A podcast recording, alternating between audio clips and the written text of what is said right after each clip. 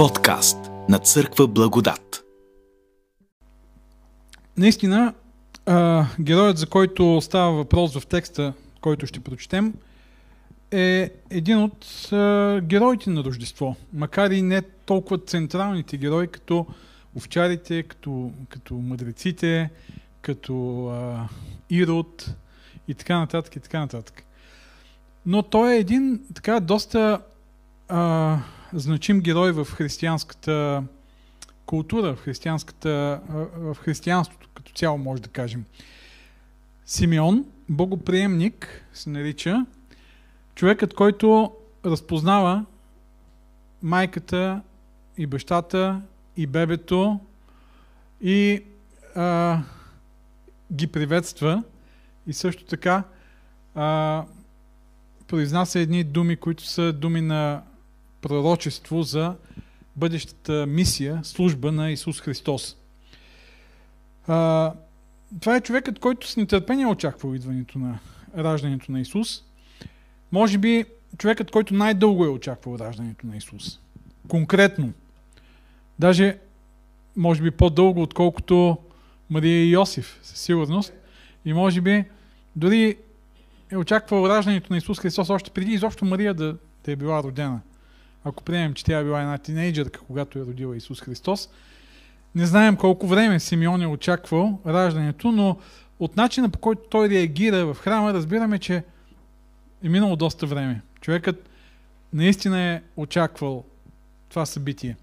Разбира се, в, в еврейската нация много хора са очаквали идването на Исус, векове наред.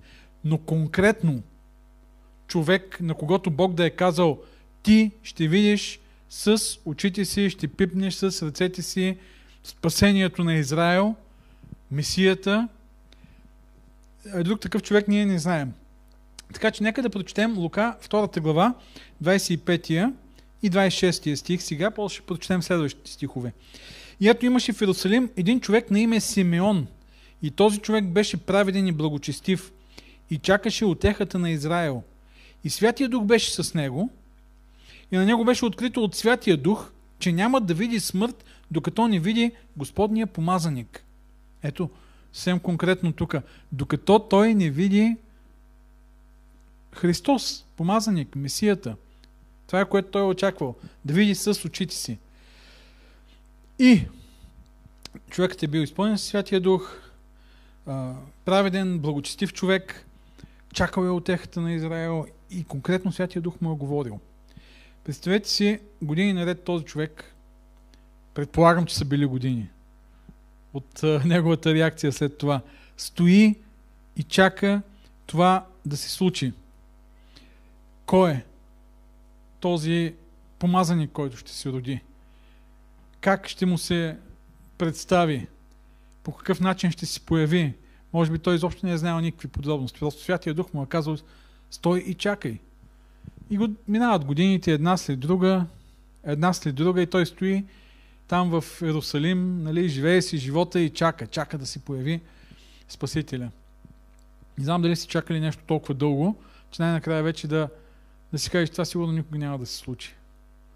А, може би нещо такова е преживявал Симеон, защото той, когато отива и казва, в 29 стих, вижте какво казва, сега отпускаш владико слугата си в мир, според своите думи толкова дълго е чакал, че най-накрая казва, ох, сега вече мога да, да, да си умра. Нали, мога да си отида от този свят и вече нали, живота ми да приключи, защото изчакаме си чакането. Най-накрая се появи. Кой е този Симеон, не знаем. Някои спекулират, имало е такива предположения в християнската епоха, че е бил син на Хилел. Хилел е един от известните равими, равини, които са останали в религиозната история. А, неговия син се е казвал наистина Симеон и неговия внук, знаете ли кой е? На Хилел. Гамалиил. Имаме го пък него в Библията. Павел е бил при Гамалииловите нозе. И в Деяния на апостолите ние го виждаме. Самият Гамалиил се появява там.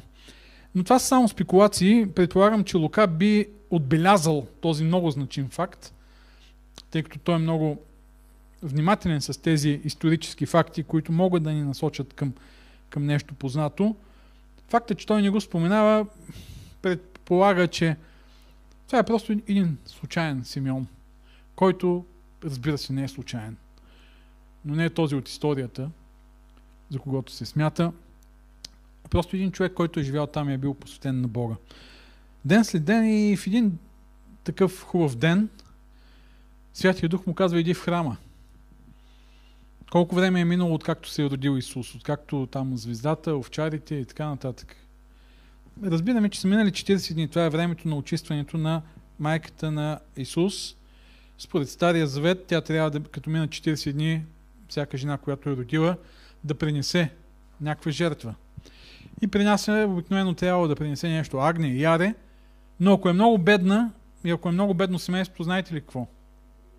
Гурголички. Гурголици или гълъбчета. И ние четем тук от текста, че те са били явно доста бедни, защото отиват и принасят в 24 стих да принесат в жертва, това в кавички е казано две гурголици и две гълъбчета, според казаното в Господния закон в Левит, се казва, ако е много беден, човек, семейството, Левит 12 глава 8 стих, да принесе две гълъбчета, две гурголици. И те отиват и, и носят този принос и някъде там се засичат с Симеон. Предполагам, че той се е оглеждал. Святия Дух му говори, иди в храма. И той отива в храма. Така се казва в текст. Святия Дух му казва в този ден да отиде в храма и да, и да чака. И той отива и чака, следи кои са. Десетки семейства отиват там с децата си, да ги благославят, някои да бъдат на 8-я ден, нали, мъжките деца са били обрязвани. И този човек гледа тук, там и в един момент сърцето му започва да бие силно, така си представям. И вижда едно семейство, обаче това семейство е много бедно, много мизерно. Дали са те? Сърцето му бие и отива и Святия Дух му казва те са. И тъй като той е свикнал да слуша Святия Дух през живота си, не прави грешка и спира Мария и Йосиф и взима детето и произнася тези думи, които са записани тук в следващите стихове, върху които ние ще разсъждаваме. В 27 стих се казва и по вношението на духа той дойде в храма и когато родителите внесоха детенцето Исус, за да направят за него по разпоредбата на закона, той го взе на ръцете си и го благослови. И благослови Бога. Не благослави Исус. И благослови Бога. Сега отпускаш, владико, слугата си в мир според своята дума, защото очите ми видяха спасението, което си приготвил пред лицето на всичките народи. Светлина, която да просвещава народите и слава на твоя народ Израел. А баща му и майка му се чудиха на това, което се говореше за него. И Симеон ги благослови и каза на, майката му, на майка му Мария. Ето това детенце е поставено за падане и ставане на мнозина в Израел и за белик, против който ще се говори. Да, и на самата тебе меч ще пронижи душата ти, за да се открият помислите на много сърца. Ето тук в тези думи на Симеон може да открием добрите и лошите новини на коледа. Добре, нека да използваме по-християнското име. Добрите и лошите новини на Рождество Христово. Но ние сме свикнали обикновено да говорим повече за добрите новини, нали? Сега, ние не вярваме в дядо Коледа, нали? Но много често превръщаме вестите си, християнските си послания, в едни такива доста сладникави, коледни, дядо коледни послания.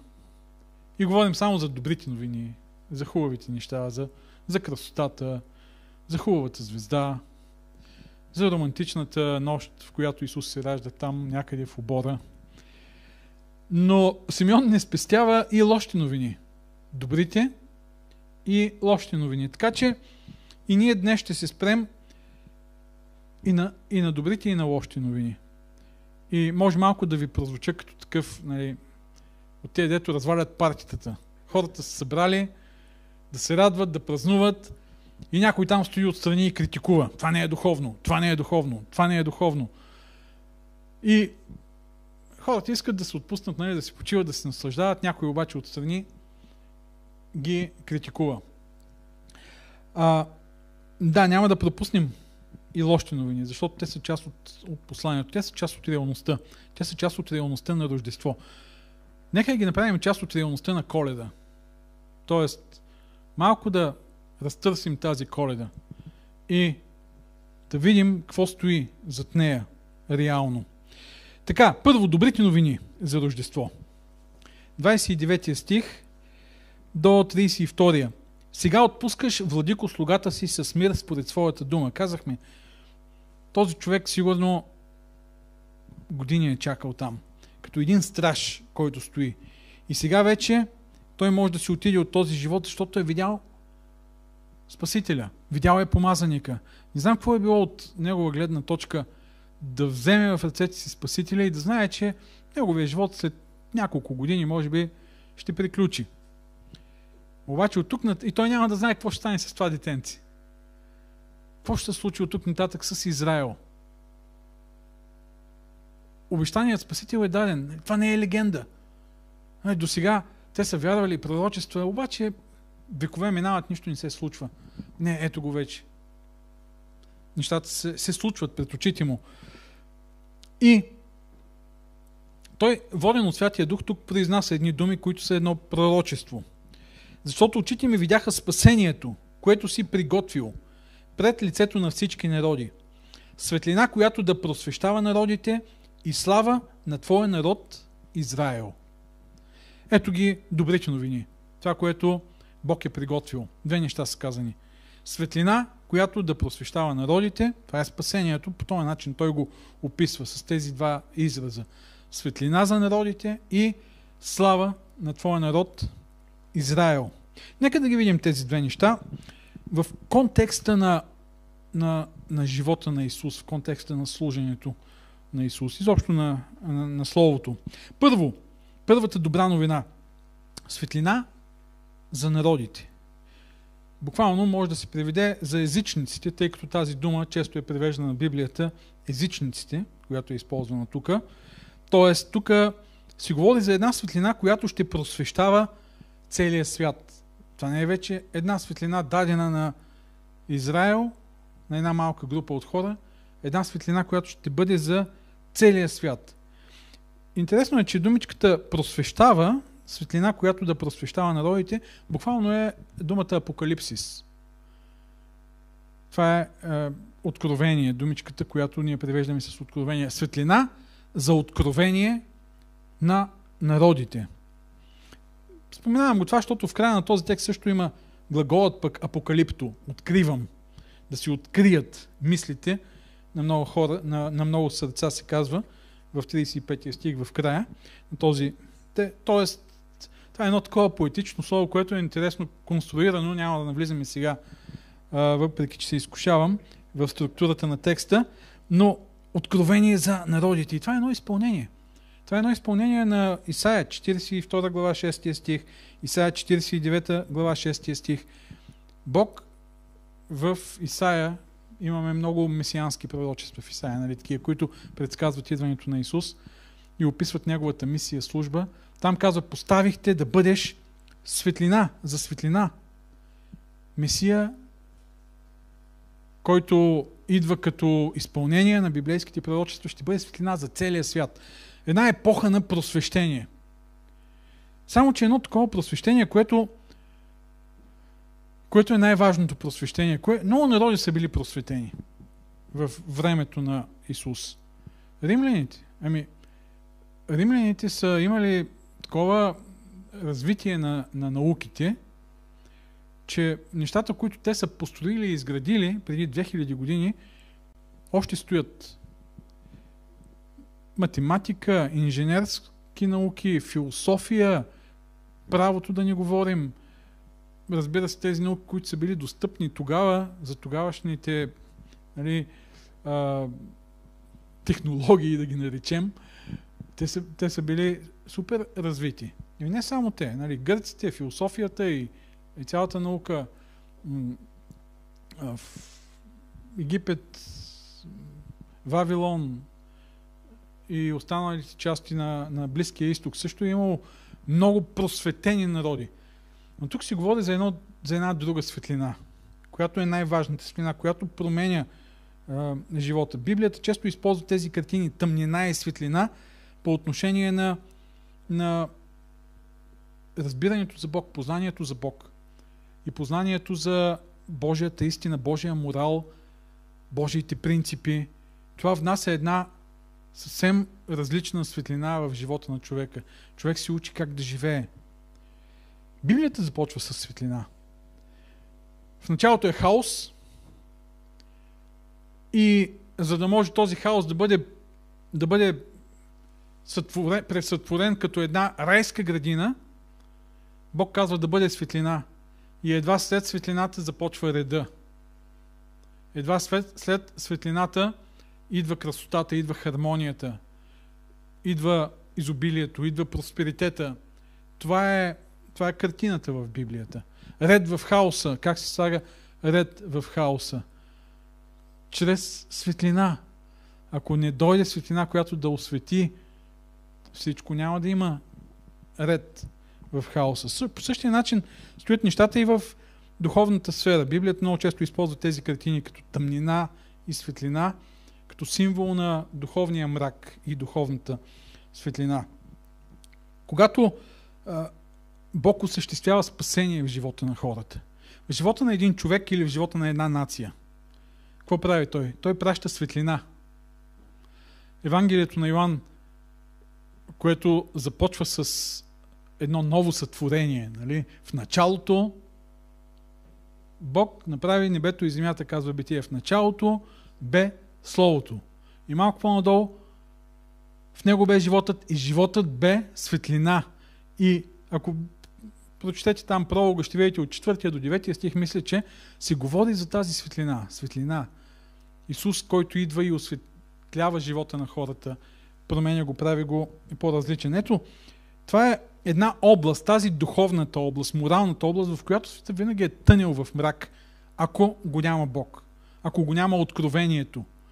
Ако Бог не се открие, колкото и да е образован светът в науките, той тъне в духовен мрак.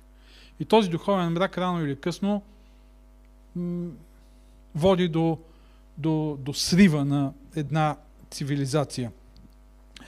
А, така че Исус казва, аз съм светлината на света. Който ме следва няма да ходи в тъмнина, но ще има светлината на живота. Йоанн 8 глава, 12 стих. Интересно е, че в Лука отново тази картина за светлината имаме а, и тук, и вижте в предишните стихове в първата глава, 78 и 79 стих, поради съкровеното милосърдие на нашия Бог, с което ще ни посети зора отгоре. Това е една зора, едно развиделяване. Ще ни посети. И вижте, за да осияе седящите в тъмнина и в смъртна сянка, така че да насочи стъпките ни в пътя на мира. Исус идва и, и, и прави точно това. Нов ден, светлина, зора. По този начин се преживява а, идването на Исус. Може да, когато четем книгата Деяния на апостолите, виждаме. Там, където Евангелието е занесено, идва някаква нова светлина. Хората променят живота си. Настъпва цялостно преустройство на едно място в Солон. В Солон ли беше, където хората се събират и, и започват, не в Ефес, да трупат книгите, магиоснически, окултни книги, най-различни такива, и да ги горят. Огромни книги за огромни суми са изгорени. Живота се променя. Светлина. По този начин, не знам вие как сте преживели вашата среща с Исус, но аз мога да кажа, че когато започнах да чета Библията в моята младост, сякаш това наистина раздели живота ми на тъмнина и светлина. Изведнъж започна нещо светло, нещо ново, нещо различно, нещо подредено, нещо оптимистично, нещо по-красиво да се случва в живота ми. Допреди това някакъв мрак, като че ли духовен мрак. В Ефесяни 5 глава Новия Завет по този начин посланията представят промяната на живота на човека. Римляни 13 глава може да прочетете също. Вижте Ефесяни 5 глава, 8 до 14 стих. Тъй като някога бяхте тъмнина, а сега сте светлина в Господа. Живейте като чеда на светлината. Защото плодът на светлината се състои във всичко, което е добро, право, истинно. Ето, това е светлината. Но когато ти не знаеш, когато живееш в духовно невежество, духовен мрак, ти, ти, ти участваш в какво? Безплодните дела на тъмнината, по-надолу се казва. Опитвайте какво е благоугодно на Бога и не участвайте в безплодните дела на тъмнината. А по-добре ги изобличавайте, защото това, което скришом вършат непокорните, срамно е и да се говори. А всичко, което се изобличава, става явно чрез светлината, понеже всяко нещо, което става явно, е осветено. Затова казва, стани ти, който спиш и възкресни от мъртвите и ще те осветли Христос. Ето това, това са добрите новини на Рождество. Идва светлина в този свят. Исус ни извежда от тъмнината и ни въвежда в тъмнината. Не само това. Исус ни взима като тъмнина. Самите ние сме тъмнина, част от тъмнината и ни превръща в светлина. Самите ние ставаме светлина в този свят. Моля? Град поставен на високо. Исус казва, вие сте светлината на света. Разбира се, това е една светлина, която може да бъде отхвърлена. Исус казва в Евангелието на Йоанн, светлината свети в тъмнината, Йоанн пише нали, в първата глава, тъмнината е несхвана. След това в третата глава Исус казва, че всеки, който обича светлината, отива към светлината, за да се открият делата му. Има обаче и такива, които бягат от тъмнината и се крият, защото делата им са зли, казва Исус Христос. Да, това е една светлина, от която може да се избяга. Но добрата новина е, че тази истинска светлина идва при всеки един човек и живота на всеки един човек може да бъде превърнат в светлина, в красота, в ред, да настъпи ред, хармония, да бъде пресътворен отново живота ни. Втората добра новина, тук се казва, че светлина, която да просвещава народите и слава на Твоя народ Израел. Слава! на твоя народ Израел. Чудесна новина за Израел. Какво означава? Месия, помазаникът, ще бъде слава за Израел. Да бъдеш, да, нещо да бъде твоя слава, означава нещо да бъде твоя гордост, нали? Да кажем, за една страна, нейните учени са нейна слава, нали? Нейните спортисти са нейна слава. Нейните а, творци са нейна слава. Нали? А, или пък нейната храна, киселото мляко, шкимбе чорбата, печения боб на фурна, са нашата слава. Това е нашата гордост. Това е нещо, с което ние сме прославени по целия свят. Христо Стойков, Стойчков, нали? Тройният чушкопек е нашата слава. Ние сме участвали в... Има българин, който е измислил компютъра. Та, тук се казва, че Месията ще бъде слава на Израел. И да, това е нещо, което се е очаквало в всички пророчества, че а, този, който ще дойде, ще бъде най-славен от всички. Няма да е не е Моисей най-славния, не е Авраам дори, най-великия, най-славния, не е Давид, не е Соломон и така нататък. Всички библейски герои, царе, пророци, светци от древността. Евреите са били много интересен народ, защото обикновено нали, хората митологизират миналото си. И, разбира се, прославят миналото си и те са го правили. Но те са митологизирали, може да кажем, героизирали, добре, по-добре да кажем, бъдещето.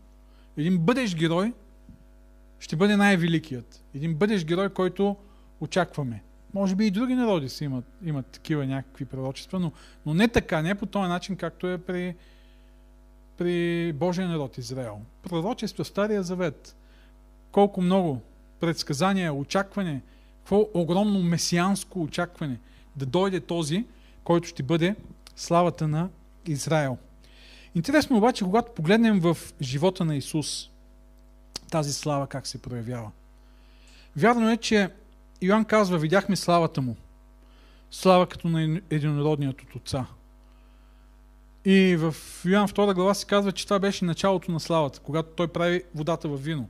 Тоест чудесата са посочени като израз на тази слава, на тази различна слава, божествена, на, на божествеността на Исус Христос. Обаче това е една божественост, която е много силно прикрита зад един невзрачен образ. Невзрачен, защото нали, Исус не е Соломон, облечен в или Давид, героя, победителя или който и да е друг, той там Моисей, застанал пред, пред народа да го води. Даже в Исаия нали, се казва, че нямаше нещо хубост, красота в него, да, да му се радваме чак толкова. Един обикновен човек, който върши необикновени неща, обаче не претендира да, да поведе народа и по начина по който нали, те очакват. Претендира, че е божествен, претендира, че е различен, прощава грехове, обаче няма е тази слава, няма го това величие. И това което, за съжаление, еврейския народ пропуска да, да види истинската слава, която стои зад, зад този невзрачен, да го наречем, човешки обикновен образ на Исус Христос. Когато четем по-нататък Евангелието на Лука, вижте Лука 24 глава 26 стих, Лука 24 глава 26 и 46 по отношение на, на славата, Лука 24 глава, вижте 26 какво се казва. Не трябваше ли Христос да пострада и така да влезе в своята слава? Хм, значи тук славата идва. Славата е част от живота. Обаче преди славата има какво? Страдание. Страданието и след това славата. И по-нататък 46 стих, по, то е като едно повторение, само че с други думи. Така е писано, че Христос трябва да пострада и да възкръсне от мъртвите на третия ден. Исус възкръсва от мъртвите и това е вече славата му. И, и влизането, след това следва влизането му в славата. Исус казва на, в молитвата си в Йоан 17 глава, Господи, дай ми, върни ми онази слава, която имах в Тебе преди създаването на света. И тази слава на победата, това е най- най- най-голямата слава, на победата над греха и над смъртта, остават, за съжаление, неразбрани и невидими. Най-великият герой, кой е? Който ще победи Рим ли? Който ще победи всички врагове на Израел и ще им върне световното господство.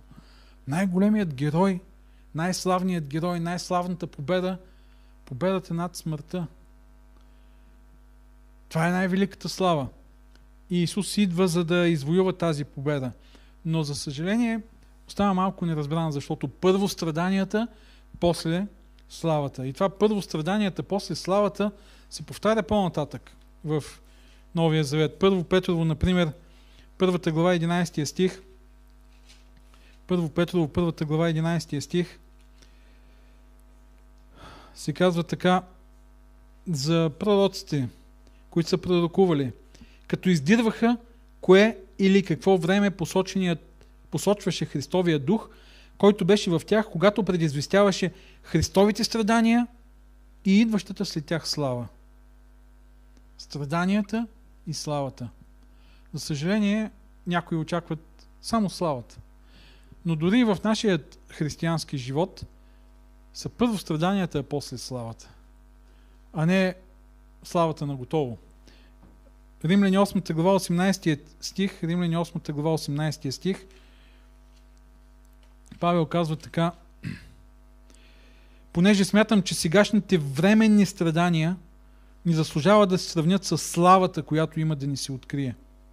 То, този, това, тази комбинация между страдание и слава я имаме в Библията. Виждаме първо в Лука наистина, самият Исус говори за това в края на, на неговата мисия. страданията и славата. И по-нататък, то е част от, то е част от начина, по който ние ще преживеем спасението. Славата, да, Исус е славата на Израел, Исус е славата на човечеството. Но тази слава в пълнота ще бъде преживяна след страданията. Добрата новина на Рождество е, че страданията са, са преодоляни. По-голямата част и по-важната, по-значимата, по-тежката част от страданията са преодоляни. Е преодоляна чрез Исус Христос. Затова идва Той. За да може ние да минем след това пред тези незначителни, малки, казва Павел. Незначителни, те изобщо ни заслужават да се сравнят с славата, която идва да ни се открие. Така че това са добрите новини на Рождество. Симеон казва светлина на откровение за езичниците и славата на Израел. Кои са лошите новини? Лошите новини. 33 стих. Мария и Йосиф се чудят на всичко това, което Симеон им говори. Баща му и майка му се чудиха на това, което се говореше за него. Разбира се, те не са... Те не чуват за първи път това. Те не са толкова изненадани, защото преди това имаме друго. Сигурно, предполагам. Не знаем кога са мъдреците точно в цялата тая картина.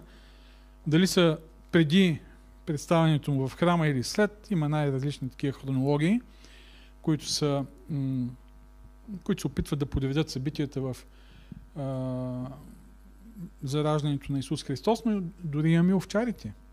Ами имаме ангел, който се открива на Мария, който и казва, че това детенце е святото, което ще се роди от тебе. Имаме самата Мария, която произнася една песен в срещата и с Елисавета, нали? А, пророческа песен също за Исус. В този смисъл м- да, те са изненадани, защото не могат да разберат по какъв начин така точно те избрани и с, с това малко детенци, което са родили, ще се случи всичко това. Но предполагам, че в главите им е имало всякакви такива а, хубави представи, фантазии. Нали?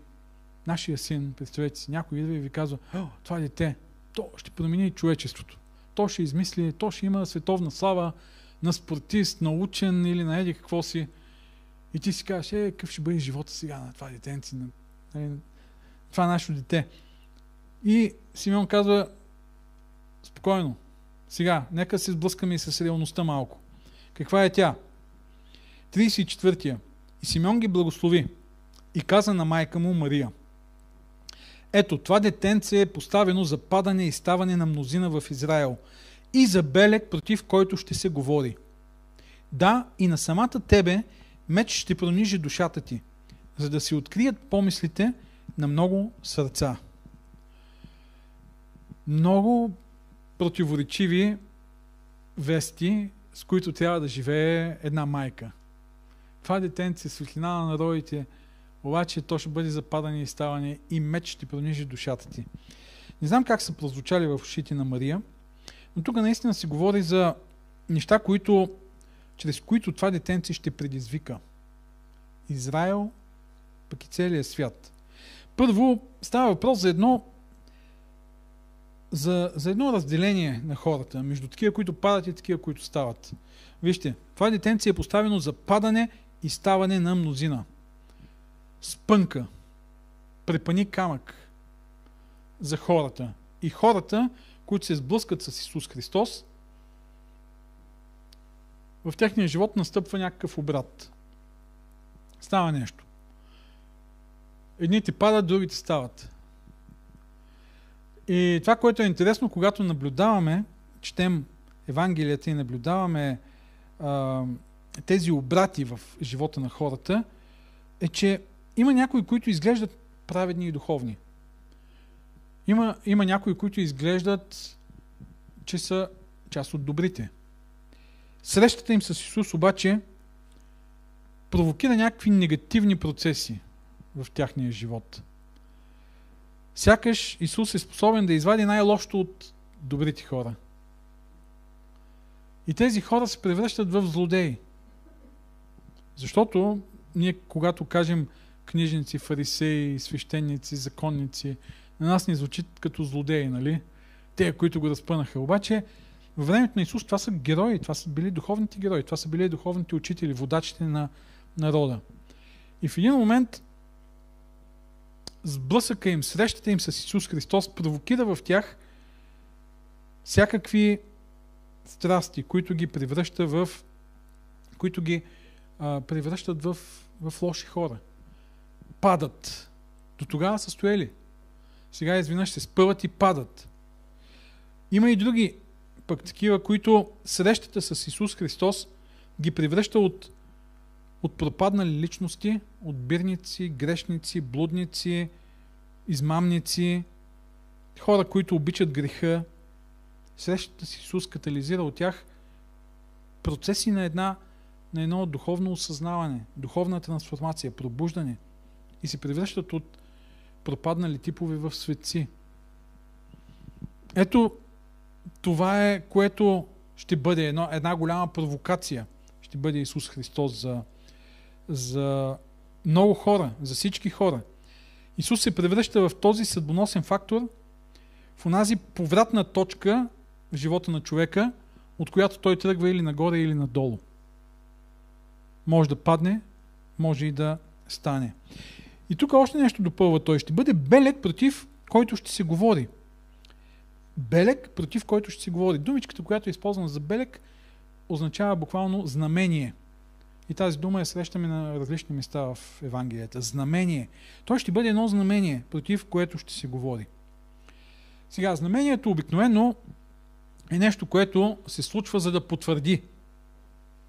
За да потвърди дадена претенция. Например, Исус претендира, че има някаква мисия. И те отиват при него, хората, юдеите, и му казват, покажи ни знамение и ще ти повярваме. Това знамение от Бога, от небето, ще потвърди дали ти наистина си Месията или не си. Тоест, знамението трябва да потвърди. Тук обаче има едно знамение против когато хората се настройват. Те са против него.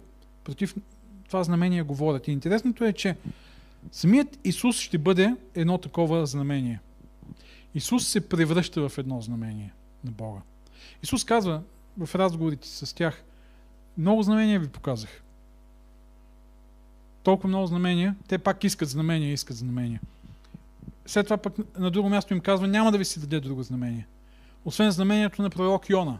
Както Йона беше три дни в корема на рибата, така и човешкият син ще бъде три дни в, недрата, в корема на земята и след това ще възкръсне на третия ден. Но в крайна сметка целият живот на Исус е едно знамение. От раждането му, през целият му безгрешен живот, всички свръхестествени неща, които той извършва, изцеление, възкресение, управление на природата по такъв свръхестествен начин, целият му живот всъщност се превръща в едно знамение, срещу което обаче се говори, срещу което хората са настроени. В целия юдейски свят, така и в целият езически свят. И християнството се превръща още в самото начало в един трън, може да се каже, в, и в юдаизма, и в езичеството. И, и среща враждебност и в двата свята, и гонения, пък и до ден днешен е така. И тук Симеон вмъква нещо лично. Част от лошите новини. Вижте в 35 стих лична драма. Да, и на самата тебе меч ще пронижи душата ти. На самата тебе меч ще пронижи душата ти. Чуда се, какво ли е да си било да, да бъдеш майка на Исус Христос? Да, да знаеш, че ти си родила Спасителя, Божият син, имала си досек с Божеството, с Твореца на цялата Вселена. Да знаеш, че това е личността, която ще изкупи целия свят, че в делото на този човек, който ти си родила, всъщност стои спасението на цялото човечество – и в същото време да знаеш, че а, да наблюдаваш всичко това, което се случва с него. да знаеш кой е и да наблюдаваш. Да наблюдаваш как е отхвърлен, как е презиран, как е подиграван. Един случай даже има, в който майката на Исус и братята отиват да си вземат Исус. Той е в някоя къща и проповядва и те отиват и казват, нали, хората казват, майката и братята ти са отвън. Знаете ли защо отиват да го вземат? Моля? Защото ги е срам, защото хората казват, той е луд. Идете и си го приберете. Той е безнуен, обладание от бесове. Идете и си го приберете. И Мария била през цялото време в едно такова напрежение вътрешно. От една страна Божия син, божествено дело, от друга страна цялата тази враждебност и цялото това противопоставяне а, срещу делото на Исус Христос. Вижте 35 стих, крайната част. За да се открият помислите на много хора. А, извинявайте, да се открият помислите на много сърца. Ето това е другата част от делото на Исус Христос. Всъщност лошите новини. Ако можем така да ги наречем лошите новини. В Евангелията много често помислите на сърцата са в негативен смисъл. А, Исус разбра помислите им. Нали? Кои са помислите? Защо мислите тези неща в сърцата си? Но в Евангелието на Лука, ако проследите, ще видите, че навсякъде, а, където, се, където е използван този израз, а, става въпрос за някакви зли помисли. Но тези зли помисли са някъде много дълбоко в човешкото сърце. И понякога са толкова дълбоко, че дори самите ние не можем да ги, да ги разберем и да ги идентифицираме като лоши, като зли. Самите ние ги прикриваме, потискаме ги, обличаме ги, оправдаваме ги, извиняваме ги. Сблъсъка с Исус обаче едно откровение. Казахме, че в началото се използва тази думичка апокалипсис. Светлина за откровение, светлина за апокалипсис за народите.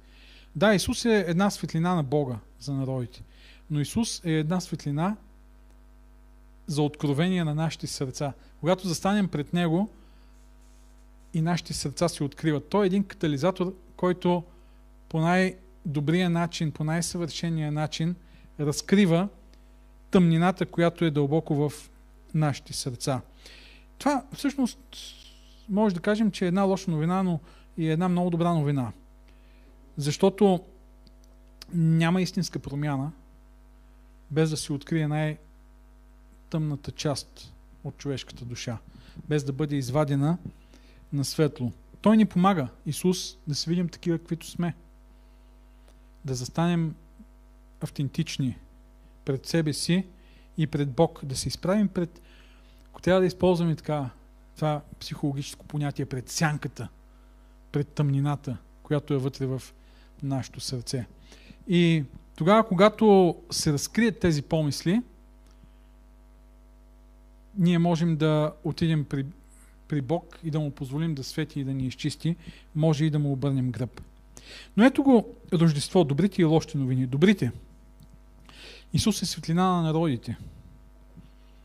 Така че, нека да си пожелаем през това Рождество Христово, по-скоро не нека да си пожелаем, ами нека да пожелаем през това Рождество Христово тази светлина и да пожелаем да ходим в тази светлина. Той е славата на Израел и славата на Божия народ, славата на църквата.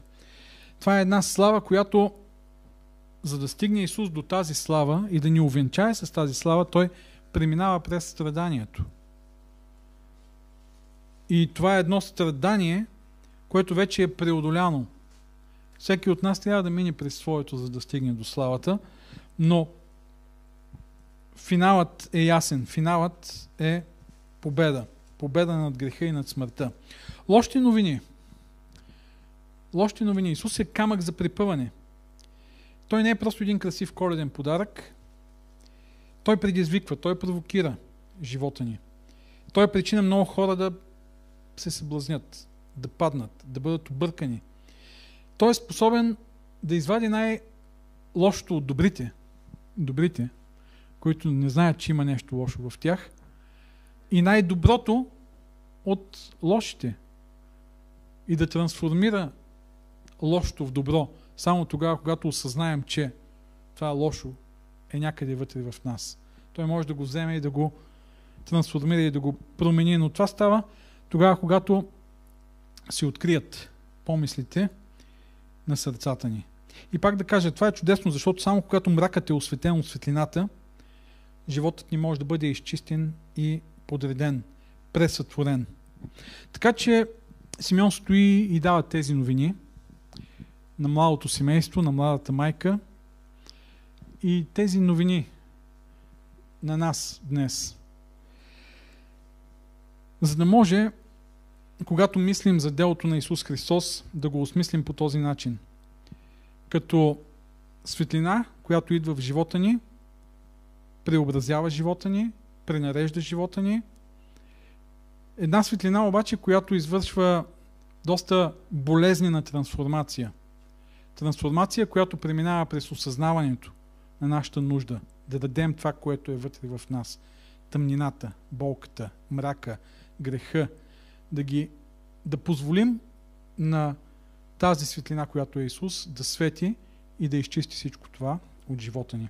Така че нека да си пожелаем светли и весели празници и да намерим време през тези празнични дни за това отваряне на сърцата ни пред Бог. Амин.